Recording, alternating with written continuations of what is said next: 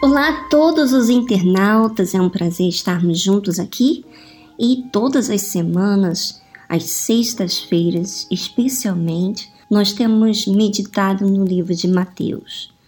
Você às vezes pergunta qual é a importância de eu meditar na palavra de Deus? Qual, por que, que eu tenho que meditar? Por que, que eu tenho que ler? Qual é o objetivo? Quando você tem os pensamentos de Deus, quando você aprende os pensamentos de Deus e você entende, você pratica e você obedece, você recebe vida. Mas quando você não recebe, você fica desorientada, mesmo estando na igreja. Você deixa-se envolvida pelas circunstâncias, os problemas, as dificuldades e você faz o que bem entende. Você tem os seus próprios pensamentos, os seus próprios conselhos, é, objetivos. Então você fica andando num círculo e não entra, fica em volta da terra prometida e não entra nessa terra. Por quê? Porque você não mudou a sua forma de pensar, você não se sujeitou à palavra de Deus. E por isso muitas pessoas estão dando voltas na igreja. O assunto de hoje vai falar muito a esse respeito. Acompanhe comigo no livro de Mateus, capítulo 10, versículo 34. Não cuideis que vim trazer a paz à terra. Não vim trazer paz, mais espada, porque eu vim por indissensão o homem contra seu pai, e a filha contra sua mãe, e a nora contra sua sogra, e assim os inimigos do homem serão os seus familiares. Quem ama o pai ou a mãe mais do que a mim, não é digno de mim. E quem não toma a sua cruz e não segue após mim, não é digno de mim. Quem achar a sua vida, perdê-la. E quem perder a sua vida por amor de mim, achá-la. Então vamos observar né, frase por frase, porque a importância em cada parte temos lido hoje aqui. Então, vamos voltar ao versículo 34 que diz assim: Não cuideis que vim trazer a paz à terra. Não vim trazer paz, mas espada. Aí você pergunta: como assim? Por que, que não paz? Você vê aqui que Jesus menciona duas vezes que ele não veio trazer paz à terra. Se você tem assistido a novela de Jesus, você tem percebido que não tem paz na cidade, no lugar onde Jesus vai. Você vê que não existe paz. Existe milagres, existe curas, existe reconciliamento, porém não existe paz no sentido de que existe conflitos das emoções, né? Porque a fé contraria as emoções. E por essa razão que Jesus não veio trazer paz à terra. Por isso que ele fala aqui que ele veio trazer espada. A espada simboliza a palavra, que a palavra de Deus, que, que usa uma fé inteligente, que ensina a cortar os males relacionados àquilo que faz mal à nossa natureza carnal.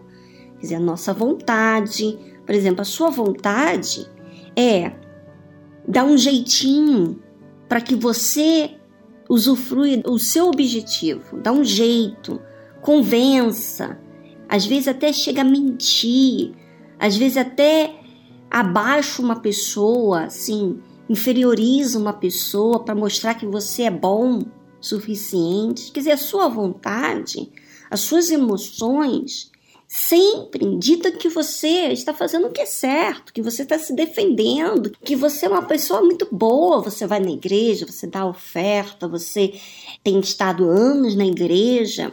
Porém, às vezes você não se dá conta e às vezes a pessoa não tem noção do que a fé em Deus faz. Ela traz uma separação entre o que é justo do que é injusto do que é certo do que é errado, do que é pecado e do que é, é agradável a Deus. Quando existe essa separação, quer dizer, sim, sim, não, não, não há meio termo, então existe essa guerra, podemos dizer assim, na vida espiritual. E aí ele continua falando aqui. Porque eu vim pôr em dissensão o homem contra seu pai e a filha contra sua mãe, e a nora contra sua sogra. E assim os inimigos do homem serão os seus familiares. Como assim? Quer dizer, agora, além de não ter paz, agora você me fala de dissensão, daquilo que causa conflitos, quer dizer, falta de entendimento, quer dizer, não vai ter compreensão da parte dos meus familiares? Como é que é isso? Quer dizer que Jesus vai vir para fazer esse desentendimento, essas divergências de opiniões, essas discordâncias? Como é que é isso? Pois é, a forma que seus próprios familiares ou as pessoas próximas têm se desentendido devido à fé, não é devido ao caráter, não é devido ao mau comportamento, não, é devido à fé, por exemplo. Quantas pessoas que eu já vi, eu já vi no nosso meio pessoas na igreja que por causa que ela diz assim, bom, eu sou uma esposa submissa e o meu marido está deixando de ir na igreja e eu vou acompanhá-lo, eu vou participar, eu vou na, na outra igreja, supõe, ela vai na outra igreja com ele, por causa do marido dela. Quer dizer, a fé dela não separa as prioridades dela. Quer dizer que não é porque eu sou esposa, filha, que eu tenho que sujeitar e priorizar primeiro meu pai ou meu marido. Eu tenho que priorizar Deus primeiro. Quando se prioriza Deus, vai haver dissensão, vai haver confusão, vai ter divergência entre os pensamentos, as opiniões, as discórdias. Vai haver divergências de interesses. É óbvio que isso vai acontecer. E às vezes até vai perder por conta disso. Por exemplo, o marido quer ir para essa igreja e eu não quero ir para essa igreja. Por quê? Porque o que está acontecendo dentro de mim, eu conheci Jesus, ele tem feito a obra dentro de mim aqui. Por que, que eu vou para outro lugar só por causa do meu marido, para zelar pelos meus filhos, pela minha família? Quer dizer, olhando, priorizando o meu bem, o meu interesse a minha vida. Então Jesus falou aqui: Eu vim por em dissensão o homem contra seu pai, a filha contra sua mãe e a nora contra sua sogra. E assim os inimigos do homem serão os seus familiares. Em outras palavras, não que Jesus quer que você brigue, que você tenha opinião diferente. Não! Mas porque a fé, aquilo que é justo, aquilo que agrada a Deus, às vezes, vai às vezes encontra pessoas que estão do seu lado, os seus familiares, e que preferem dobrar os seus joelhos para o seu mundo, para o seu Deus, que é, o, que é assim mesmo, as suas vontades, as suas opiniões, e não a Deus. Tanto é que brigam por causa da sua fé. Então, a fé, ela divide aqueles que querem serem guiados pelas suas emoções. As minhas emoções são contrárias à vontade de Deus. E eu vou falar no finalzinho para vocês de um detalhe do que eu tenho percebido em relação à fé entre eu e Deus. Já já eu já vou falar para você. vamos dar aqui continuidade. E ele fala assim: quem ama o pai ou a mãe mais do que a mim não é digno de mim. E quem ama o filho ou a filha mais do que a mim não é digno de mim. Quer dizer, muitas pessoas estão na igreja, dão dízimo, dão oferta, participam de propósito, sacrificam bens materiais, mas não estão dispostas a sacrificar a sua família, por exemplo.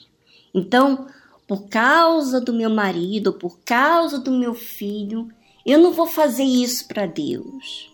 Eu não vou causar esse problema. Eu não vou tomar sobre mim a minha responsabilidade da minha fé porque meu marido não é de Deus ou porque a gente é submissa ao marido. Aí usa até versículos bíblicos para alimentar a sua razão, a sua tese. Então, Jesus está falando que esse tipo de pessoas não é digno de dele. E eu tenho visto que pessoas na igreja, membros, pessoas que valorizam mais a sua família do que a próprio Deus. Então, ela faz de tudo para que o relacionamento da família delas estejam bem. Elas priorizam. Tudo que elas têm pedido a Deus é sobre a família, nada em relação a ela e Deus. A preocupação dela, o cuidado dela tem sido com a família, mas não o cuidado dela com Deus. Quer dizer, ela não se importa primeiro com Deus, ela se importa mais com o marido, com o filho, com a esposa, com a sogra, com a nora, com os irmãos, os pais. Então, essas pessoas não são dignas de Deus, Jesus. Quer dizer, elas pensam que estão fazendo uma coisa certa, porque vão na igreja, dão dízimo, dão oferta, participam de campanhas. Porém, quando você vai ver o resultado da vida delas, é assim, anos e anos da vida dela, ela não desenvolve a vida espiritual. Ela se sustenta no sentido econômico, ela vai tolerando, vamos falar aqui até tolerando Jezabel, quer dizer, aquilo que aparta ela de Deus. E a Bíblia continua falando aqui em Mateus: quem achar a sua vida, perdê-la. Então as pessoas, elas pensam que quando elas investem mais em suas vidas, que elas vão ganhar mais. E de fato, na lei natural, em tudo que você coloca a sua força, você desenvolve, né? Mas esses objetivos de achar a sua vida, aqui Jesus está falando sobre satisfazer a si próprio, se colocando acima de Deus, acima de tudo, suas prioridades acima de Deus. Você é mais importante, que Deus não sabe como tratar melhor você, que você sabe mais do que Deus. Você chega a pensar que você fala com palavras que o adora a Deus, mas você adora os seus sentimentos, você adora, você alimenta as suas razões, você se inclina às suas vontades, aos seus desejos. Então, você está pensando que você está ganhando a sua vida? Você está ganhando quando você está achando, então você investe na sua economia, na sua família, na sua vida financeira, na sua vida sentimental e tudo quando você vai ver, quando você vai juntar tudo, tá no saquetel furado. Nem a família, nada desenvolve, tudo é estagnado. E Jesus continua falando assim: E quem perder a sua vida por amor de mim, achará. É muito fácil de se entender essa parte desse versículo para aqueles que têm sacrificado a sua vontade. E é aqui que eu quero até falar para vocês em relação a mim. Eu vejo na minha vida com Deus, no meu relacionamento com Deus, que eu vou caminhando rumo ao céu, rumo à salvação, e eu vou despegando, desfazendo de todo, de tudo que me pertence. Por isso que quando se fala na Bíblia sobre a porta estreita é justo porque você tem que desfazer da sua vontade, dos seus planos, do seu controle, das suas manias, dos seus egoísmo, orgulho, tudo. Você tem que ir indo, chegando até Jesus e despegando de tudo. Quer dizer, tirando de si, você vai ficando leve, sem nenhum peso, porque todos esses sentimentos da sua vontade, do seu egoísmo, do seu orgulho pesam para você. E não deixa você entrar nessa porta estreita. Por isso que Jesus fala: quem perder a sua vida por amor de mim, quer dizer, Deus acima de tudo, achará. Então, eu tenho visto isso na minha vida espiritual. Tenho achado vida em tantas coisas, quer dizer, cada ano eu fico mais leve. Cada ano o meu relacionamento com Deus é muito melhor do que o ano anterior, do que anos anteriores. Por quê? Porque eu vou desapegando, eu vou des desfazendo dos apegos que eu estava guardando.